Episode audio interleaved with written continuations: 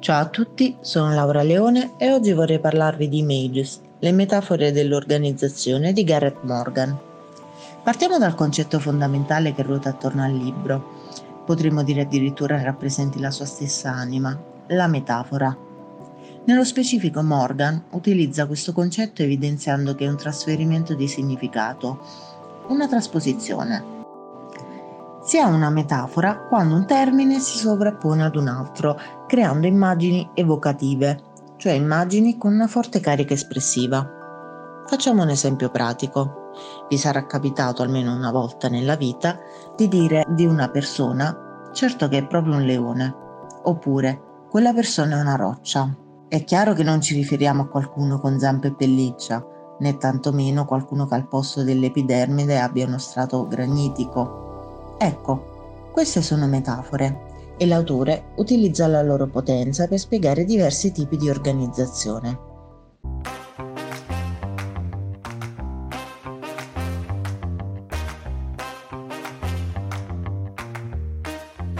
Human Books, il cibo per la mente di cui non puoi fare a meno.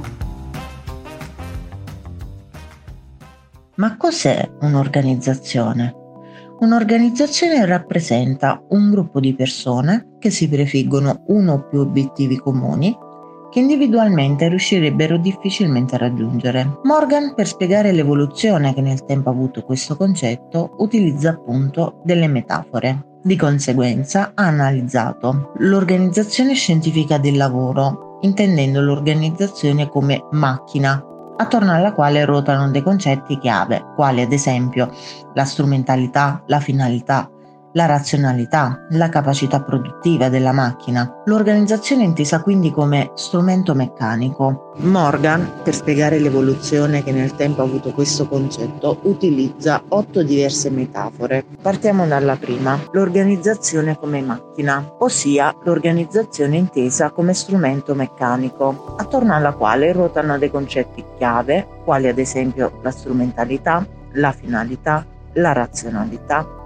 la capacità produttiva di una macchina. La seconda metafora è rappresentata dall'organismo che in quanto entità biologica vive in relazione con il suo ambiente circostante. In tal senso vedremo concetti come la sopravvivenza, l'evoluzione, la riproduzione, la crisi dell'organizzazione. Come terza metafora utilizza il cervello e, nello specifico, utilizza questa metafora per intendere l'organizzazione come una connessione neurale alla cui base troviamo lo scambio delle informazioni, le decisioni, i flussi informativi, l'apprendimento organizzativo. Come quarta metafora troviamo l'organizzazione intesa come sistema culturale, in cui viene posta particolare attenzione a rituali, simboli e artefatti organizzativi.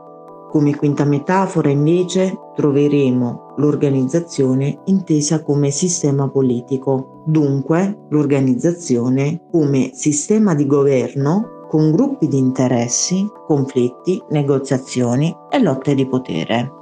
Come sesta metafora, Morgan analizza l'organizzazione intesa come prigione psichica, in cui le organizzazioni vengono considerate come realtà alienanti autocostruite da cui prendono forma le ideologie organizzative, le trappole cognitive, i processi inconsci, le difese dall'ansia, le ombre, gli archetipi. Come ultima metafora, Morgan intende l'organizzazione come flusso, come divenire in cui l'organizzazione produce auto-organizzazione muovendosi tra contesti organizzativi, feedback e attività autogestite. Da qui hanno origine gli studi delle burocrazie, il conflitto di classe, il controllo. È interessante notare come, secondo Morgan, ogni organizzazione possa essere vista dal punto di vista di tutte le metafore e, attraverso esse, possiamo sperimentare anche noi diversi punti di vista con cui osservarle, renderci osservatori di una qualsiasi organizzazione e immaginare quante più possibili metafore da attribuire ad ogni aspetto che emerge dai suoi processi. Se da un lato il percorso che intraprende questo libro può accompagnarci nella scoperta e riscoperta dei diversi mutamenti che le organizzazioni hanno vissuto nel corso del tempo, dall'altro può offrirci nuove modalità di osservazione e di pensiero del tempo presente, aprendoci anche delle porticine sui possibili sviluppi futuri che ne possano derivare. In tal senso, qualora si abbia voglia di sperimentarsi, non saremo solo dei lettori passivi di un libro, ma coprotagonisti dello stesso, lasciandoci travolgere dalla potenza appunto delle metafore.